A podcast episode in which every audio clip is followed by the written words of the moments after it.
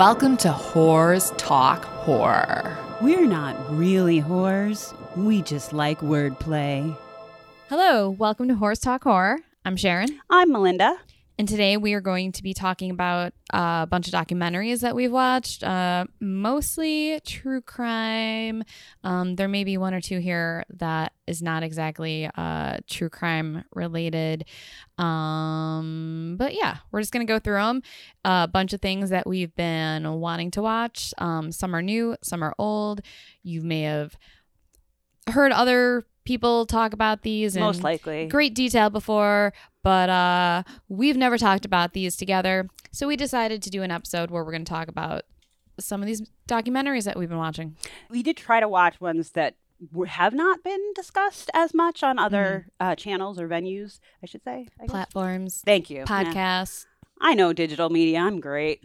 Um, but there were a few that I know that Sharon, she just said this kind of, but Sharon and I have both seen, and I'm dying. Like, we're both like, yes, we've watched this, but like, we haven't like gotten together and hashed it out ourselves. So this is actually, I think, going to be really fun because there's a few that I'm just like, oh, I can't wait to dive in.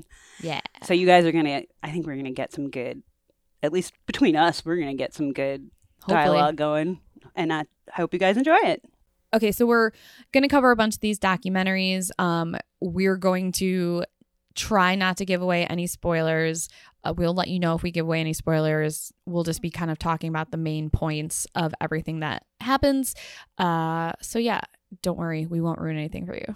Or if we do, we'll at least give you a heads up so you can fast forward. Yeah, and if we do, we're sorry. Yeah.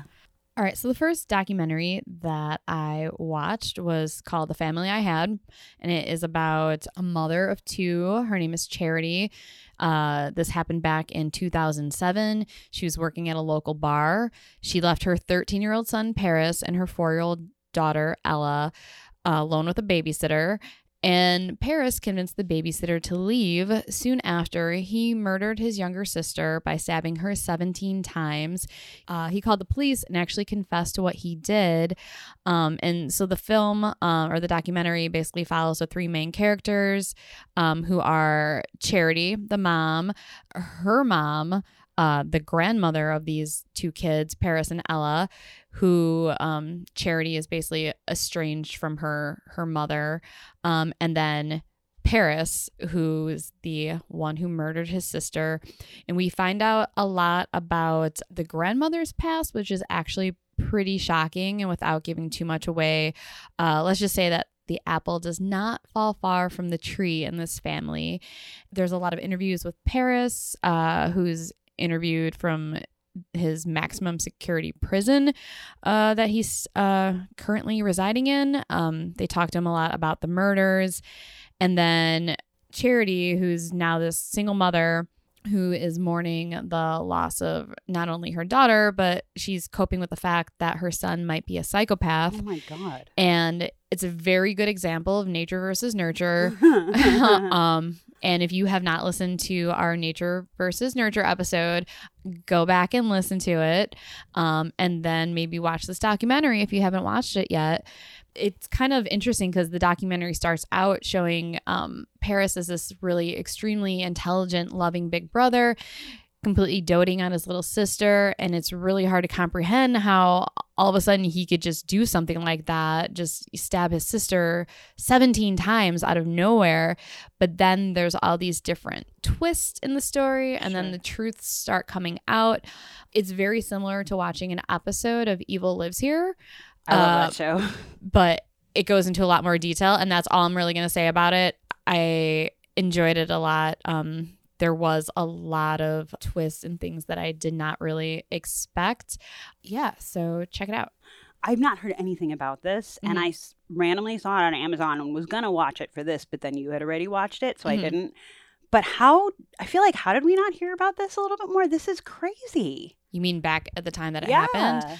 I'm sh- you know what? I'm sure things like this happen. I know, but All the still, time. wow, that's insane. I'm totally gonna watch it. Uh, we should also say that we've been so busy, like catching up on Christmas horror movies, and also we are trying to watch all the 2019 horror movies that we watched all these documentaries like a month or two ago. All right, Minnie, what do you got? Um, okay, Sharon and I both have seen this. Um, and this has been talked about in a lot of different places, but it's Chicago related. So we're gonna we're just gonna dive right into surviving R. Kelly. Um, yeah, Sharon. Yeah, we're gonna let's just do it. Let's just get it over with. And yeah, this has been covered, I'm sure, by many different podcasts and it's been all over the news. But I just watched it. I binged it like two months ago and yeah, I was fucking shocked. I had no idea the depth of cruelty and abuse that Dude. R. Kelly perpetrated towards all these poor women. So yeah, oh my god. Let's put a pin in that. We're gonna really quick. I'm gonna give you guys the Wikipedia like quick summary. If you don't know, which you probably do. I will say that it, the documentary opens with a clip of R. Kelly in a TV interview. The interviewer says, "Do you like teenage girls?" Kelly says, "When we say teenaged, how old are we talking?" If that gives you any uh, any idea as to what this is and where we're going. Uh, Um, from Wikipedia, the basics Robert Sylvester Kelly, uh, born January 8th, 1967, is an American singer, songwriter, record producer. He's credited for helping redefine R&B and hip hop since the 90s. Kelly has been the subject of numerous allegations of sexual abuse and misconduct, often with underage girls. All charges he, in quotes, categorically denies. In 2002, he was indicted on 13 counts of child pornography, but was acquitted of all charges in 2008. Uh, in January 2019, a widely viewed Lifetime documentary series, which we are currently talking about, Surviving R. Kelly, detailed allegations of sexual abuse by multiple women. Allegations, of course, Kelly denies. Uh, facing pressure from the public using the mute R. Kelly hashtag, RCA Records dropped Kelly, thank God. On February 22nd, 2019, Kelly was indicted on 10 counts of aggravated criminal sexual abuse. Uh, July 11th of this year, Kelly was arrested on federal charges alleging sex crimes and obstruction of justice. Uh, Kelly faces a total of 18 federal counts, including child pornography, kidnapping, forced labor, and that's all as of July 12th. I I was shocked when this documentary came out because I happened upon it like as it was airing on TV and I went, "Wait a minute. We all knew that R. Kelly he got arrested. He's written isn't he in jail? Like I had no idea that like he beat the charges that many times. I don't know if you did, Sharon, but I had no idea. mm-mm. Throughout the uh, documentary, many executive producers and stuff are interviewed from the music biz, other musicians. Chicago music producer Craig Williams appears in the documentary, and he talks about at one point going to Kelly's music studio and finding a fucking bed in the recording studio and girls everywhere Young girls. young girls. After the Lifetime doc aired, Williams backpedaled like a motherfucker, quote, clarifying his comments in an interview with Essence, which we can put the link up if anyone's interested, but it's just gross. Um, he said the naked underage girl Williams saw Kelly fondling when he visited the recording studio in 2003. Uh, he now refers to as a woman, saying she was an underage, was at least in her 20s, but there were other underage girls there for sure. Uh, he wanted to make it clear that he's not part of Kelly's entourage. He's a family man, not a party guy. Uh, he claims he agreed to be interviewed by Lifetime, quote, because the entertainment industry is fucked up, and that's why I spoke up. But obviously, it is taken out of context, and it made me part of his circle, which was not the case.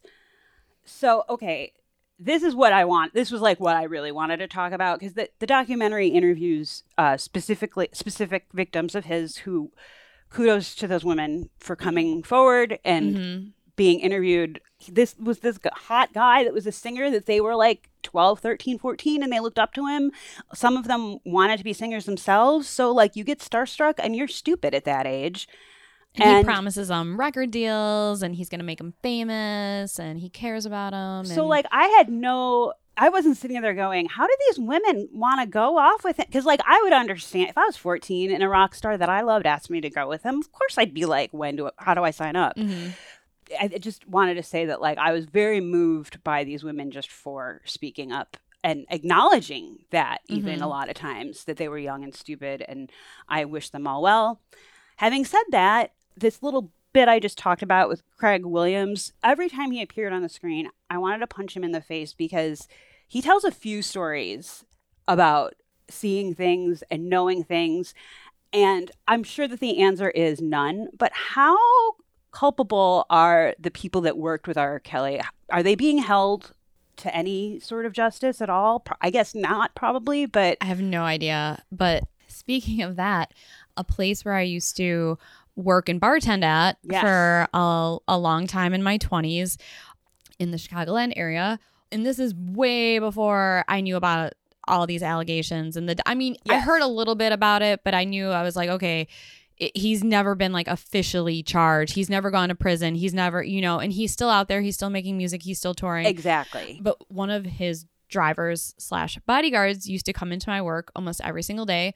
And sometimes he would come in with his two young kids. Sometimes he'd come in with his dad. Sometimes he'd be in there twice a day. And I think back on it now and it makes me sick to my stomach because he must have known this shit was going on. And maybe he even helped him get women I and mean- help cover it up and keep it secret. And also, there was a girl that I worked with who is friends with R. Kelly. I'm not going to say her name, Mm. but I think she actually, like, her family knew his family. Like, she would call him Rob. She'd be like, oh, that's just Rob. That, you know, she would, she'd go to parties at his house all the time. Yeah. But she, as far as I know, was not one of these girls that was being held prisoner there. I don't know if she knew what was going on because she would come and go all the time. Like she had her own life. She wasn't living there. She would go to parties at his house. She seemed really friendly with him.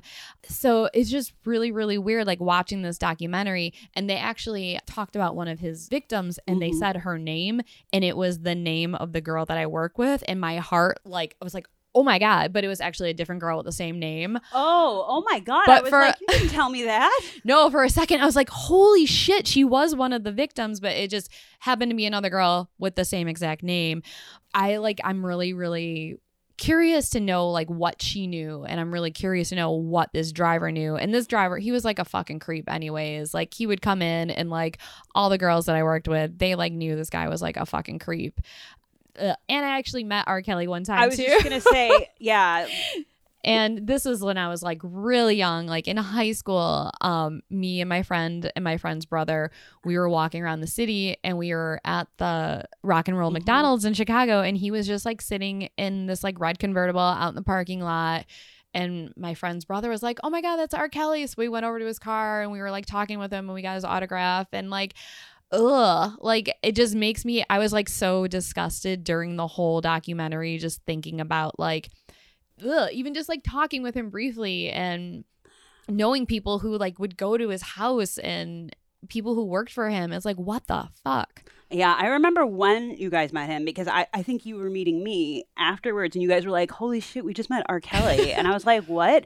And but there was a point in the documentary where they do mention something about like he was known He'd be Okay. like driving around Chicago. but yeah, but they did say of course that he would hang out in his car in places outside or close to like high schools, which gross. Yeah. But they I think they did mention that he would like sometimes be seen hanging out at places like McDonald's Mhm. or whatever. And I instantly was like, Oh my God. And he had young girls with him, and I assumed that they were like Oh his family members or something, like maybe little sisters or something. I don't know. Cause I, I think one of them was like really little, like Well, almost like I- toddler. I And then he was- has kids, right? Yeah, I don't know if it was his kid though. I think this was before he had kids. This was I mean, this was a long time ago. This was probably back in like 93, 94. We didn't at that point when you met him. None of this was really I Don't know. yet. I don't think. honestly, I was listening to fucking Pearl Jam and REM, so I Yeah. wasn't like really in that world. Um For me, what was really upsetting as well is that um, for the African American community, and specifically because we're from Chicago, so it's just so close to home for I feel like for for both of us. But like he does have a lovely voice, and in that respect, is really talented. And like he made, he got famous and made a lot of mus- money in music because of that. and there he would would like support his local schools where he grew up in his communities and they even interview his music teacher from like elementary school or high school or something who's awesome and like uh, like 90 some years old but she just it was like i told him you've had pain in your life don't bring pain on others lives or something like that. I didn't write down the quote but i just feel like that he let them down because he was like such a proud not spokesperson but like the community in chicago looked up to him and he was a he would have been a great role model. Mhm. and of course he he's the one who wrote i believe i could fly which is such an inspirational song. I mean people would sing it in churches and it's just like way to piss on everybody's hopes. No pun intended i swear to fucking god. But it just infuriates me and the fact that i straight up was like wait no he's in jail. Why have we not heard about this has still been going on this whole time like let's be honest if it were white girls it would have probably made more news Well, that's the whole point of it. That's the And whole point of the documentary. I was is just so angry because I'm like, I, I was like, I remember he got called out publicly for the P tape thing and was like, clearly he went to jail because that was a minor, like, and that was proven or whatever.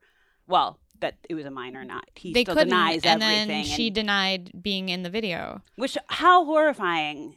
Obviously, in her community, like locally, it would have been known because they talked to like her family and and her her aunt actually was musically collaborating with R. Kelly. She's a singer, and so that's actually how she met R. Kelly because her aunt thought it would be cool to take her to the studio one day.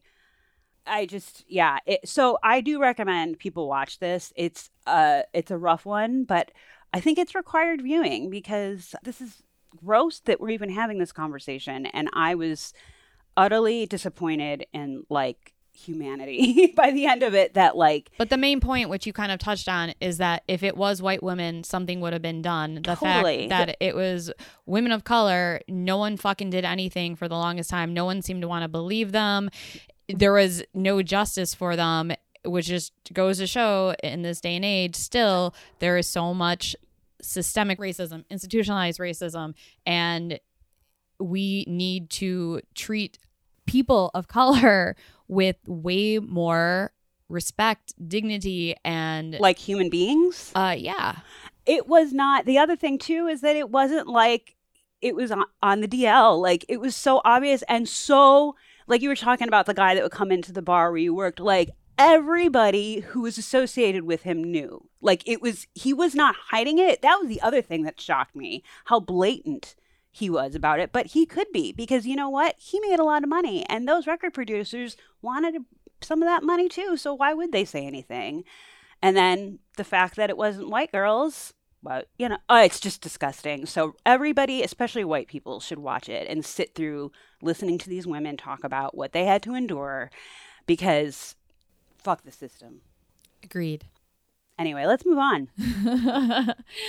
Let's move on to The Witness.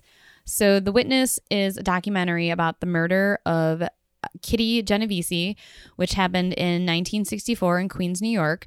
It is one of the most famous murder cases to come out of New York City and into the national spotlight. And the thing that has made this case so popular and well known around the world wasn't the crime itself, but the press coverage that alleged that there was over 38 witnesses to the murder who did not come to Kitty's defense or call the cops Oh my god. There were reports that um, one witness actually watched so she was basically attacked at least twice. I, I read in other um when i was researching this um, a little more after the documentary uh, it did say she was attacked three times but i think in the documentary they only mentioned two attacks but the first time she was attacked and stabbed uh, there was reports that a witness saw that entire first attack and then just went back to his apartment and went to sleep. Oh my so the documentary follows um, the youngest brother of Kitty.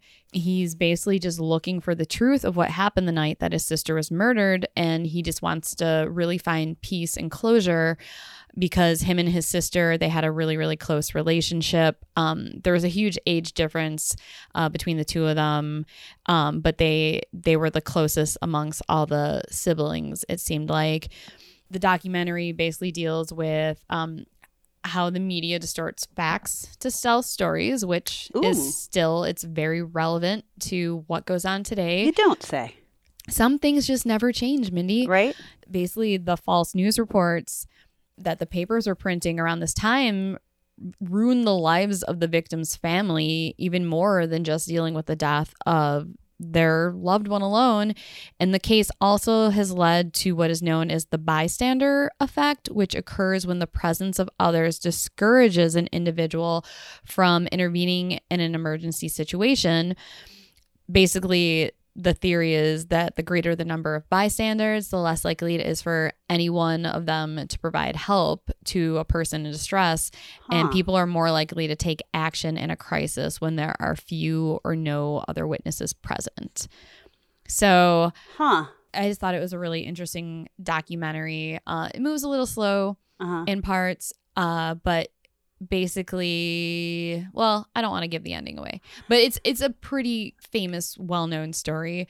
So a lot of people probably have seen this documentary and already knows know they already know what happens. Um, but anyways, I liked it and would totally recommend checking it out. I, I think we I should have probably prefaced that like for the ones documentaries that Sharon watched that I didn't I specifically did not really read a lot of her notes because I wanted to just hear her tell these. And so I actually hadn't heard of this story. I'm totally gonna watch this but I didn't know if I was ready because I was like this is gonna be intense. And so maybe once maybe if, when on Christmas break.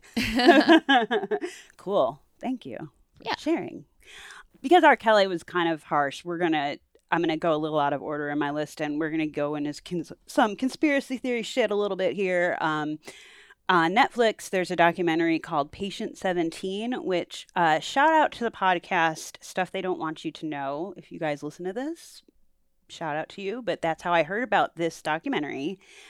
A surgeon claims to have removed more than one highly advanced piece of nanotechnology um, from patients who have supposedly no knowledge of how it got there. The documentary follows one patient through the process and, well, you should watch it and find out what happens. They actually do show the devices in, that are in question, um, and they're so freaking small. Uh, they are encased in those magnifying glass box things Mhm. because you literally can't even see it. What's interesting to me about this documentary See it with the naked, naked eye. Naked eye. Sorry, thank you for clarifying. What's interesting to me about this documentary is that odd. I I was about to say something, but then I went, "That's a giant spoiler," and I'm not gonna say it. Um, but this is these aren't people going. Kubrick made The Shining to hide the fact that he actually filmed the moon landing or, or something like some crazy ass conspiracy shit. Like they actually tested, like scientists have tested these little pieces of technology that were dug out of these patients' bodies, and they it's made from like minerals and things that are not common to our Earth or exist on our Earth. So it, it's not like people like crazy outlandish ali- like alien shit. Like there's actually something weird involved that's tangible that's been found. Um, What years? set this aside, I think, from other documentaries like this. And I don't remember the year. It's on Netflix. It's fairly recent. No, but Uh, I mean, like when the surgeon was removing these, do you, is this like recent? Is this in the sixties? no, no, no. Oh, I'm sorry. No, it was recent. It's like like 2000s. Oh, okay. Yeah, yeah, yeah. Check that out if you like the alien conspiracy stuff, um, because this is something that actually does have some sort of point of discussion as opposed Mm. to just this is my theory because I've been receiving radio waves from aliens since I was five. Interesting. Is there like a common thread between these people? Or is sort that of, but I don't really want to say too Okay. much. Okay. Yeah, yeah. well, yeah, I'll just yeah. watch it and find out because I have not heard of this documentary. Where is it on? I saw it on Netflix. Okay, cool. Yeah. All right. So So, what I you got think- for us, Sharon? I think I'm going to talk about the imposter next, which is something that like I always see and was just like, eh, I don't really feel like watching it. And then I finally watched it, and yeah, I got it. I just wanted to say that one day I was at work and I got this very ecstatic text from Sharon that was like, "Oh my god, if you haven't seen The Imposter, you really, really need to watch it. Holy shit!" And I haven't had a chance to yet, but she, I'm, I'm ready to be blown away. Oh, I don't know if this is gonna blow you away. Oh. I don't remember even texting you that because I, I honestly, it, it didn't really blow me away that much. I think you're making that up. I think that was a dream. Um, you did say you did indicate that you. I mean, it was an Yeah. interesting documentary, and Yeah. it's kind of like, what the fuck? But um, yeah, without ruining anything about the documentary, um, basically, you can read the uh, synopsis on IMDb or whatever. Uh, it's about a a young man in Spain who claims to be the missing son of a family from Texas. So back in '94, uh, Nicholas Barclay went missing at the age of 13. Three and a half years later, the Barclay family gets a call out of nowhere saying Nicholas has been found and he's in southern Spain. Oh, okay. I have heard of this story, but continue. Sorry. So Nicholas's sister goes to Spain to get her brother, who now has darker hair, eyes, skin, and speaks with an accent. and the family is just like, yeah, you know, come back. Oh yeah, you're our son. Come back, live with us. Don't really ask him any questions. Things don't really add up. Eventually, a private investigator gets involved who's kind of suspicious of the whole case and tries to uncover the truth who is this new Nicholas? What happened to the real Nicholas? Was he murdered by his family? Did he run away? Have major eye cornea surgery. you have to kind of watch to uh to figure that out. cool. Well, I do want to watch and figure that out. Yeah, it's um I think the the story behind um the the guy from Spain who claims to be the this this Nicholas I would prefer to actually see a whole documentary about his entire life or a movie Okay. even made about his entire life cuz his life is way more fascinating than just this one story. Huh. That's all I'm going to say Okay. about that. And the other thing is, I thought it was really funny. I don't know if this was intentional. Uh. I think it was probably a little intentional. They made the family from Texas seem really dumb, oh. which I guess maybe the um the documentary makers might have done that on purpose to seem like Really? well Just just there are biased documentaries out there, clearly. Yeah, I just, I mean, this family, I mean, they're kind of from like this really small town in Texas.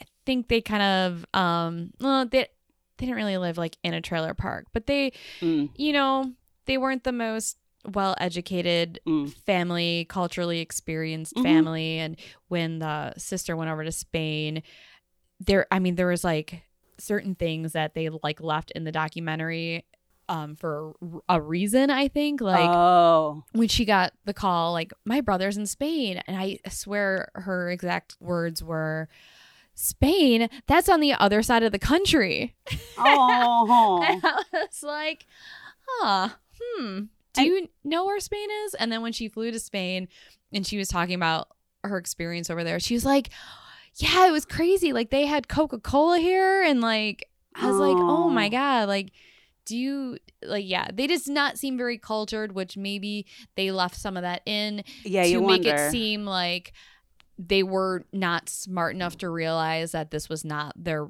missing son brother whatever family member i don't know Hmm. but i was like all right That's kind of mean. yeah i thought it was a little mean that they wouldn't edit that out because it was Or- a little embarrassing Okay, well now I kind of really want to watch it. I have a lot of watching to do, and I, I'm so intimidated by my list now to stuff and we to have watch. so little time to watch all the things we need to watch all right mindy what do you have next Okay, so we're going to change it up a little bit and lighten the mood a tad. Um, I want to talk about the Netflix documentary American Vandal.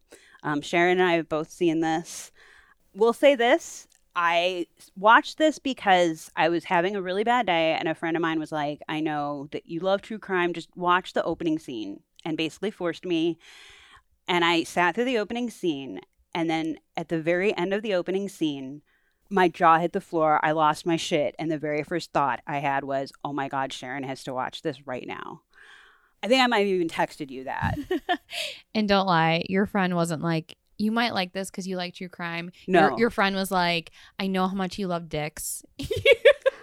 Ah. you love fucking cock so much. You- Sharon. You, need to watch this documentary mockumentary actually Yeah. So about dicks. so that's so my point is I didn't know that that's what this was. And that's what it is. but it's so not. And the reason I, I want to talk about that about this because it's fucking brilliant. Sharon said that she thinks it's maybe the most creative thing that Netflix has done, and I would agree. So the basics, the premise of this thing, let's start with that. But we're gonna try really hard not to give too much away so that those of you who haven't seen it can watch it. So American Vandal is a school project produced and directed by Peter Maldonado and his best friend Sam Ecklund, both of whom basically run their high school AV room and club and the news, the school news show.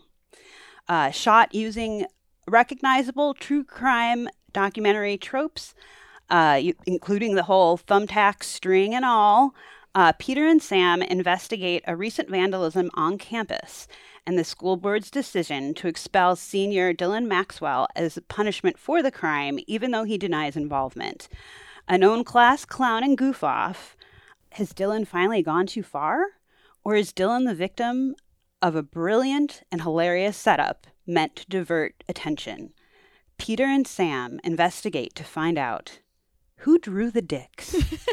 um, seriously, everything about this documentary is, I know it sounds ridiculous what I just said, but this is so well done. It's almost unreal. The characters are ones that you will recognize from your own high school experiences.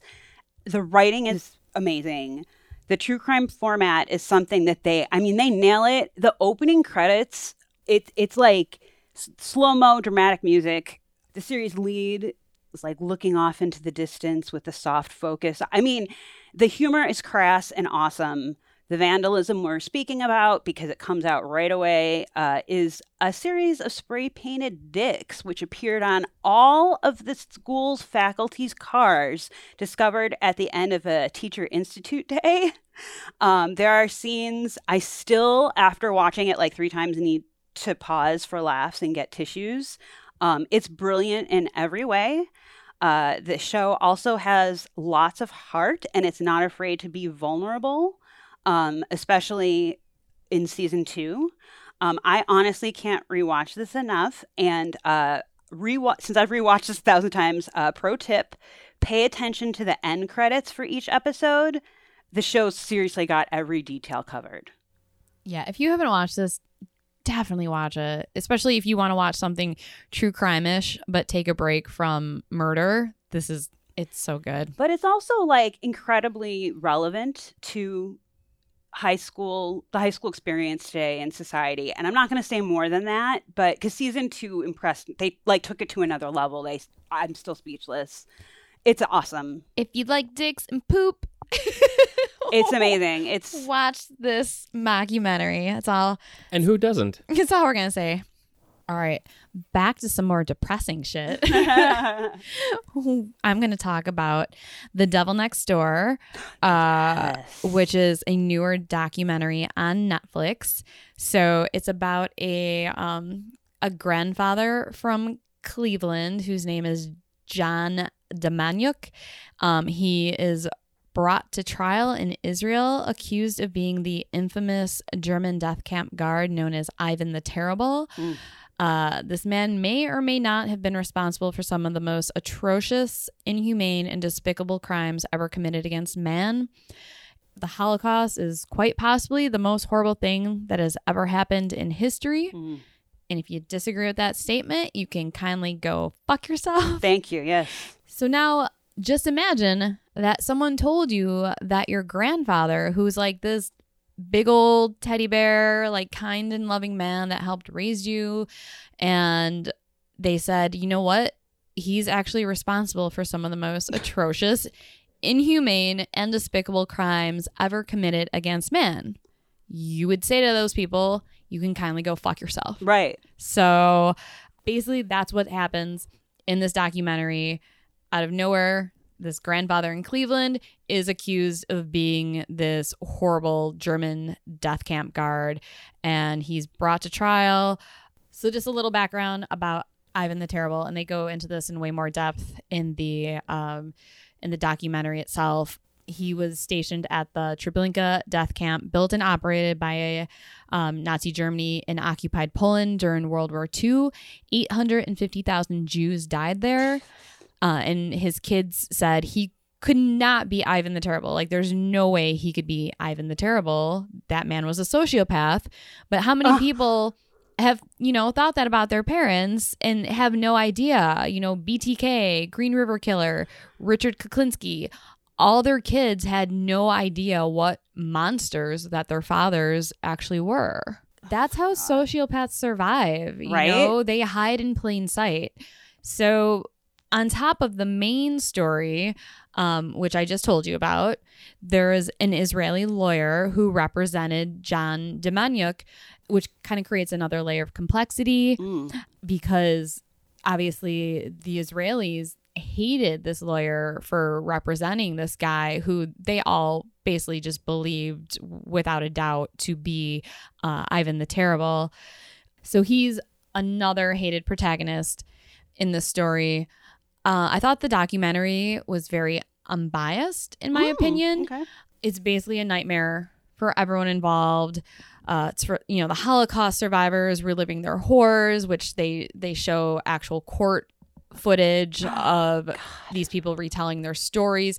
I mean, people who were children at the time this happened Yeah. and remembered Ivan the Terrible and saw the things Ivan the Terrible did to their family and Christ. friends and you know other people. I will say that I did want to watch this and didn't specifically because I was like, It's I don't think I can deal right now. Yeah. it's it's really intense and it's you know it's a nightmare for the family of the accused too because they always knew their That's so crazy. their loved one as one way you know this was like their father their husband their their grandfather and now all of a sudden he's being accused of the, all these horrible crimes and might be executed in Israel.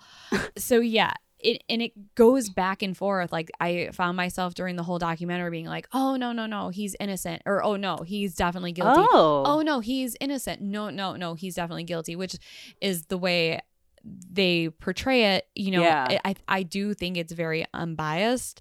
And there was some criticism of the documentary because i'm not a history buff and Mm. i'm horrible at geography but i, I guess the too. um the map of poland that they showed in the documentary was um an actual map of present day Poland when they were showing like the Oh. Tre- Treblinka death camp, Interesting. which it was not a part of Poland. It was Mhm. um in German occupied Poland. yeah. So I think now because of the backlash against that, they're putting a little disclaimer in the documentary saying that this is the wrong map of Poland and that it was in Nazi occupied Poland but isn't that or- still? because they don't want the, them thinking that the Polish people Oh, oh, oh, oh! I see. were were the ones holding these people prisoners and the ones running the death camp. It was it's different. So it's it's not current day Poland. yeah. It's Nazi Germany They're um, occu- occupying yeah. Poland during the war and using that area as a death camp and it's not the Polish people who are doing this. But anyways, that's just if you've heard criticism about the documentary, that's the criticism. They have fixed it. So Yeah. so I just if people have not watched this because they heard this criticism, Yeah. Okay. I will I'm that's the only reason I'm even bringing this up. Don't let it stop you from watching it. Yeah, don't Okay. let it stop you from watching it at all because I do think it's a heavy documentary. So I'll just leave you with my favorite quote from the documentary, Okay. which is a little on the lighter side. Um, so my favorite new quote for calling out someone's bullshit, which they used in the documentary, is "Don't piss on my back and tell me it's raining outside." Wow, I love it. So There you go. you'll be hearing me say that a lot next time you try and bullshit me, Mindy. Alrighty then. The next documentary I want to talk about, which I think everyone needs to fucking watch, it's called Crime After Crime. This description comes straight from IMDb because it does such a good job of summing it up. The story of the battle to free Debbie Peagler, an incarcerated survivor of brutal domestic violence. Over 26 years in prison cannot crush the spirit of this determined African American woman despite the injustices she has experienced. First, at the hands of a duplicitous boyfriend who beat her and forced her into prostitution, and later by prosecutors who cornered her into a life behind bars for her connection to the murder of her abuser.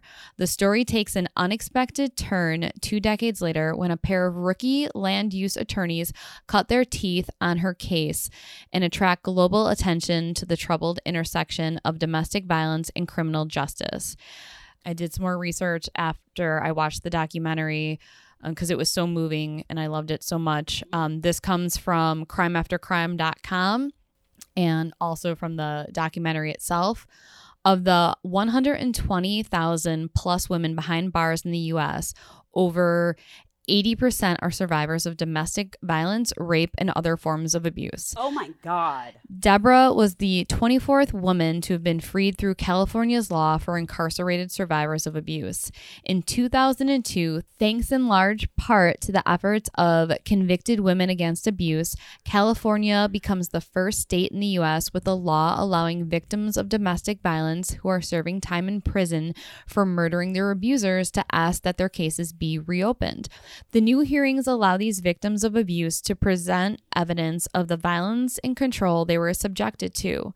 If the court concludes that this evidence would have made a difference in the outcomes of their cases, the inmate may be released from prison. California remains the only state with such a law, but hopefully it'll set a precedent for other states to adapt this law in the future. After learning of Debbie Peagler's case from the California Habeas Project, Nadia Costa agrees to take the case pro bono.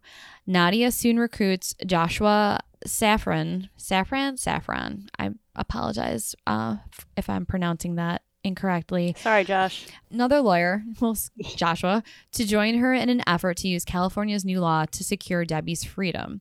The rest of the documentary covers these lawyers fighting to free Debbie over the next seven years.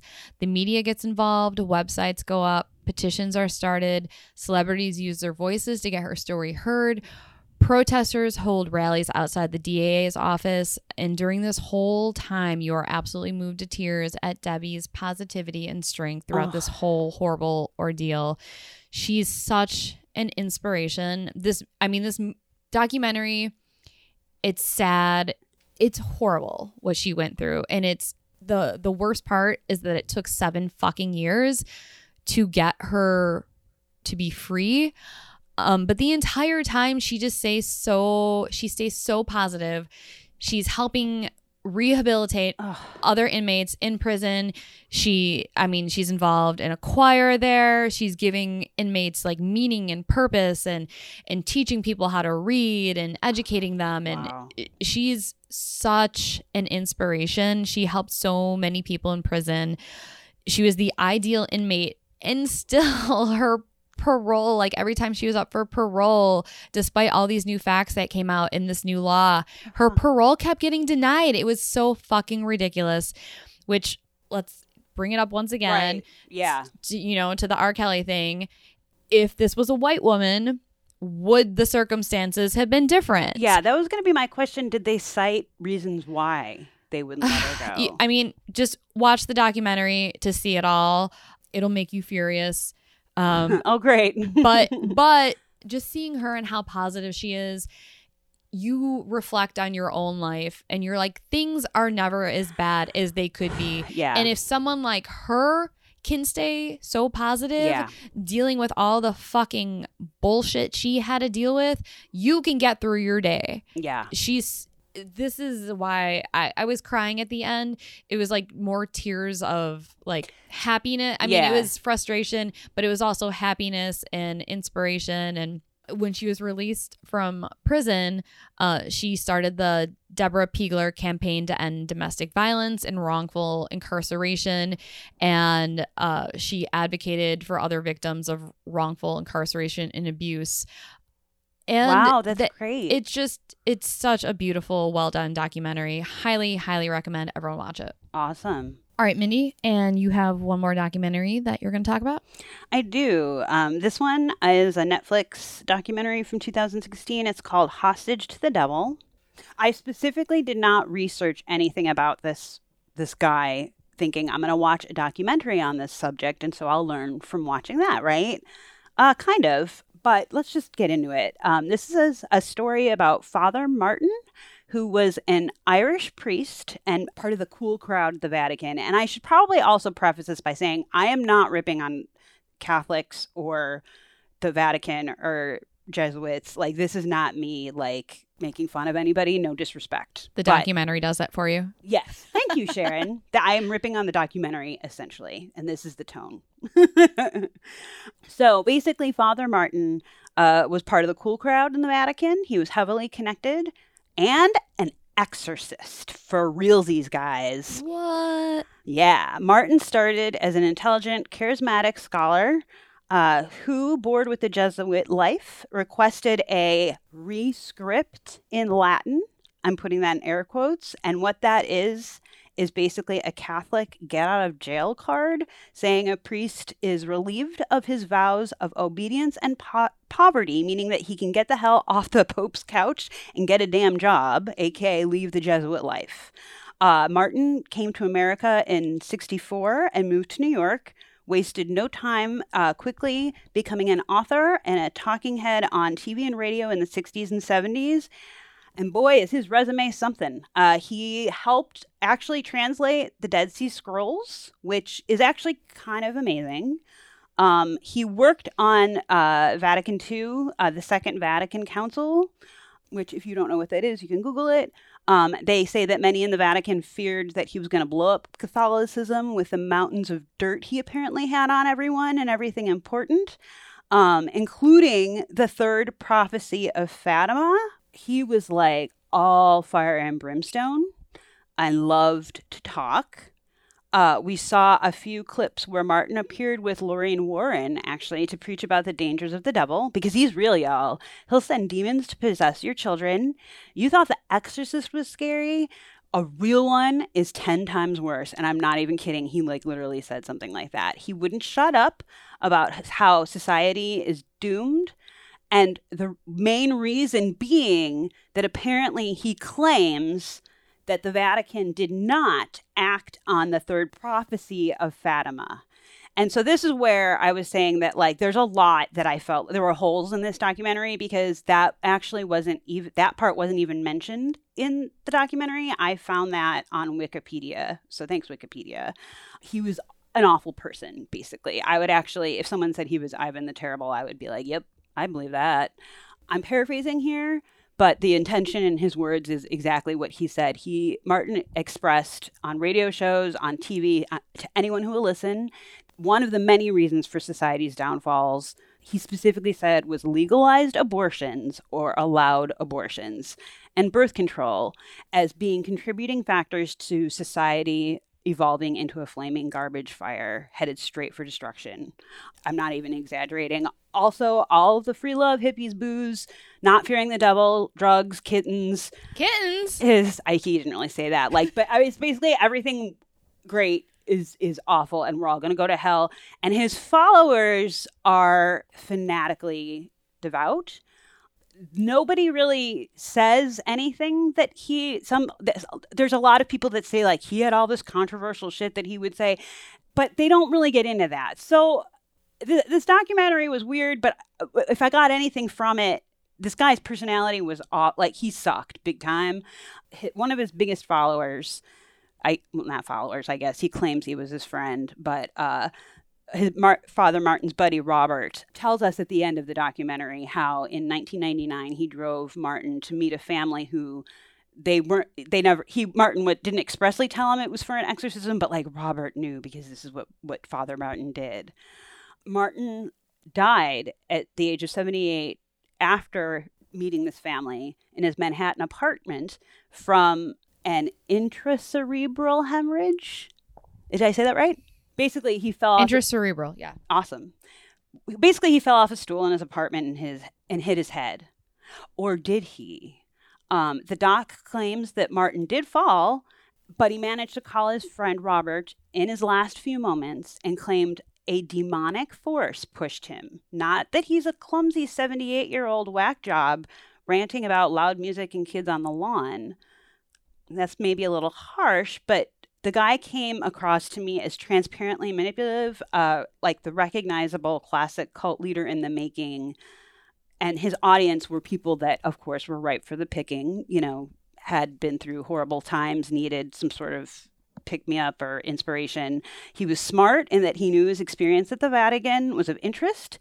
Uh, he wrote so many books, was on TV, got famous. I mean, Wikipedia does talk about the apparently numerous scandals or accusations against Father Martin, but you won't hear much about that in the documentary alone. I think my takeaway is that I'm just really glad that like Twitter and the internet weren't around in Martin's time because he would abuse the shit out of that and like people would be freaking out that the world's going to end tomorrow. But he was a terrible person. Do you recommend the documentary? I'm on the fence because I thought it was worth watching to get a feel for him. The facts I'm obviously clearly fuzzy on because like the documentary based off of that was kind of fuzzy on him too. But you get to hear him speak and see him in old news clips and interviews and stuff like that. And no doubt this guy is batshit crazy, but smart as fuck and kind of your stereotypical corrupt Catholic priest because he left the Jesuits and came to New York of all places and knew to go right to the media and knew exactly what to say to rile people up and get attention and get famous and make money. Hmm. Interesting. Yeah. I think I'll skip that one too.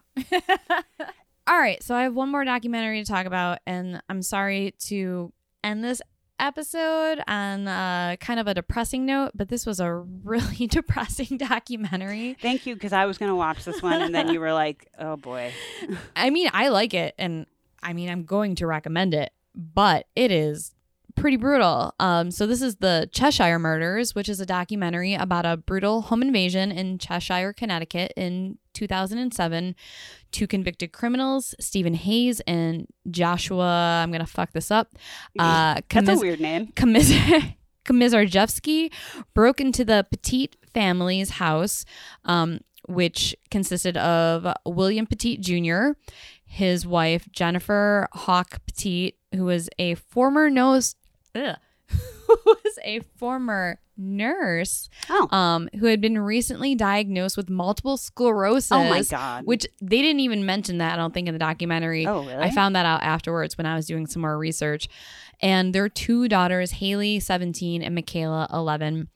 Um, so they broke into their home, which they intended to rob. However, the burglary quickly transformed into a terrifying home invasion that included multiple acts of assault, rape, torture, a triple homicide, and ended in arson.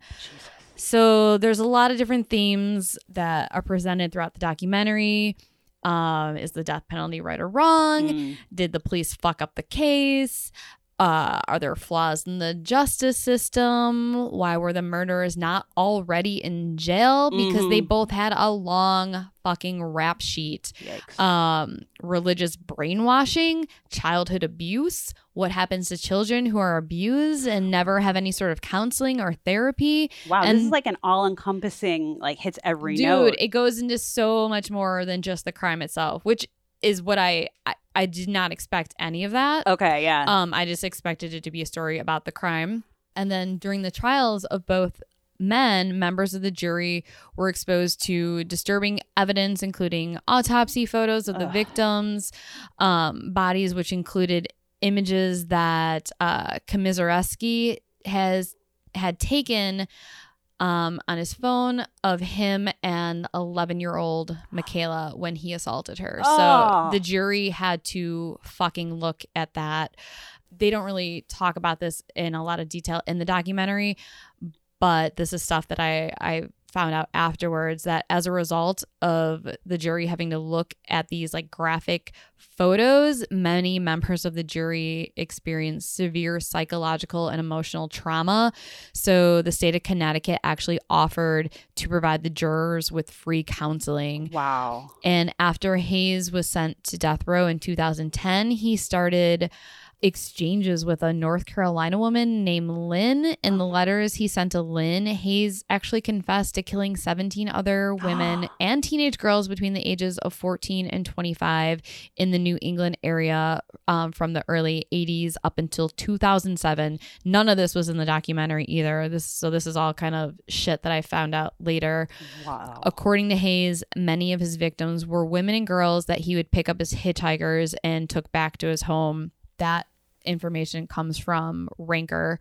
Mm. Hayes also said that he took shoes from his victim and kept them as trophies, and investigators actually found several women's sneakers in his home Oh, after he was arrested for the crimes he committed in Cheshire. In one of the letters he wrote to Lynn, Hayes also said that he videotaped the torture and death of a young woman, which he claimed was, quote, by far the best snuff film ever created. Quick side note Spencer and I were driving down to Indianapolis uh, earlier this year to go visit my dad, and we were at a rest stop, and there was two men driving a pickup truck, and they just looked shady as fuck. And because now I'm like hyper aware of everything that goes uh-huh. on because I watch so much true crime, I noticed in the back of their pickup truck there was a ton of women's clothing and shoes, including high heeled shoes. So I snapped a bunch of pictures of their license plate just in case I ever heard of a story about a bunch of like missing women in Indianapolis. I could like give that photo to the cops and be like, here's this license plate. Check out these fuckers because there's no reason that these like two men that looked like they were hunters or I mean they were just you know flannel shirt jean Yeah. grubby wearing but they they both kind of looked like Ed Gein you know there's no reason for them to have a flatbed truck full of women's clothing and high heeled shoes so It'd be funny if it turned out that they like worked for the local like uh, Salvation Army and somebody had like just thrown a bunch of stuff in their car and they were going to like dump it off and like I I, don't can't believe that bitch didn't give us a bag. Now we gotta have the stuff in the bag. no no no I don't think so and if any of our listeners are from Indiana and they um And if you've heard anything, if you've heard anything about missing women in Indiana and you want that license plate number to give to the cops to help solve some unsolved murders or disappearances, DM me. that was quick thinking. Good for you to snap pictures like I mean, that. The, the whole situation was like the one guy was kind of standing outside the truck, looking around, like super shady looking. They, they both, you know, like, like they looked like they walked out of a horror movie. yeah, like I said, they both looked like Huh. Ed Gein or Ed Gein's relatives or something. And wow. it just there was something not right about that, that was smart. situation. Anyway, sorry for the deviation. When they mentioned the shoes that they found in his apartment, it made me think of that story. Back to the Cheshire murders. So these monsters were fucked, so fucked up. Ugh. They're disgusting. They, um, I think they were never actually put to death, um, because I think the state abolished the death penalty, um, before they were sentenced to death, um, or before the, you know they Yeah. were actually executed. Uh, I could be wrong. I'll have to look that up later. They're still in prison, obviously. E- or dead. Oh yeah, obvi- I, I think they're both still alive and they're both still in prison. Yeah, I would recommend watching it. Um, Just be ready for Yeah. it's not a laugh riot, is what you're saying. exactly. so, um, yeah, sorry, that was a little bit of a um bummer Well, to end on. But do you have any last last things that you want to talk about? Yeah, we were going to talk about Abducted in Plain Sight because we've both seen it, and I actually just rewatched it because it had been a while for me. Um, but it's been covered. So fascinating. It it is, and I have so much. We could spend a whole episode on it, but a lot of other folks have already. Um, but since I just rewatched it recently, I just really wanted to quickly give a shout out to uh, the adult uh, Jan Broberg, and Jan Broberg is the woman who was the the abductee in question. Um, and I would just like to take a second and talk about how fucking amazing she is. Um, she endured this horrific experience, which you can watch the documentary or Google it. She got her shit together despite all this tragedy that and trauma that happened to her, and she took steps to reconnect with her mom. Um, even though, like personally, based on the documentary, I'm still not digging her mom too much. But they, her mom wrote a book, and they arranged these tours for the book. But then she also like like tours like victim centers and she speaks to other victims of assault and abuse and um, had like three or four other women contact her after she went public who said that they had also been abused by her abductor because he was a known pedophile which they i guess which according to the documentary the fa- her family found out after the fact but um, so that's really amazing. But um, she also it looks like she has a family and moved on with her life. And just like high five on being amazing at life, Jan. Like I, that's a, the main takeaway for that documentary for sure. So I just wanted to toss that out there. And then since it's been kind of a bummer talking about most of what we've been talking about, I just would like everyone to know that um, in 2019, Prime, Amazon Prime has put out a documentary called Cat People. Um, it's all about cats and cat lovers. It's not in any way related to this episode, but I scrolled by it as I was looking through it and through for documentaries, and I was like, I just want to make sure everybody knows this exists. Aw. So, Cat People on Amazon Prime. If you like cats and cats like you, I think you might like this documentary. I don't know. I haven't watched it, but I'm gonna. I'm a cat people, so I'm definitely to check that out. All right. Well, that is going to wrap it up. Yep. And if you have any recommendations for any documentaries that you like and want to recommend to us, uh, please send those our way. And uh, if you have anything else that you would like to share with us, any scary stories, ghost stories, uh, what else? True crime. If you live in that area of Indiana, like Sharon said, please do get in touch if there's if you've heard of any weird shit going on. And if you have any commentary on anything that we uh, talked about in this episode and would like to share your opinions, uh, please do so. And as always, Thanks, for getting creepy with us.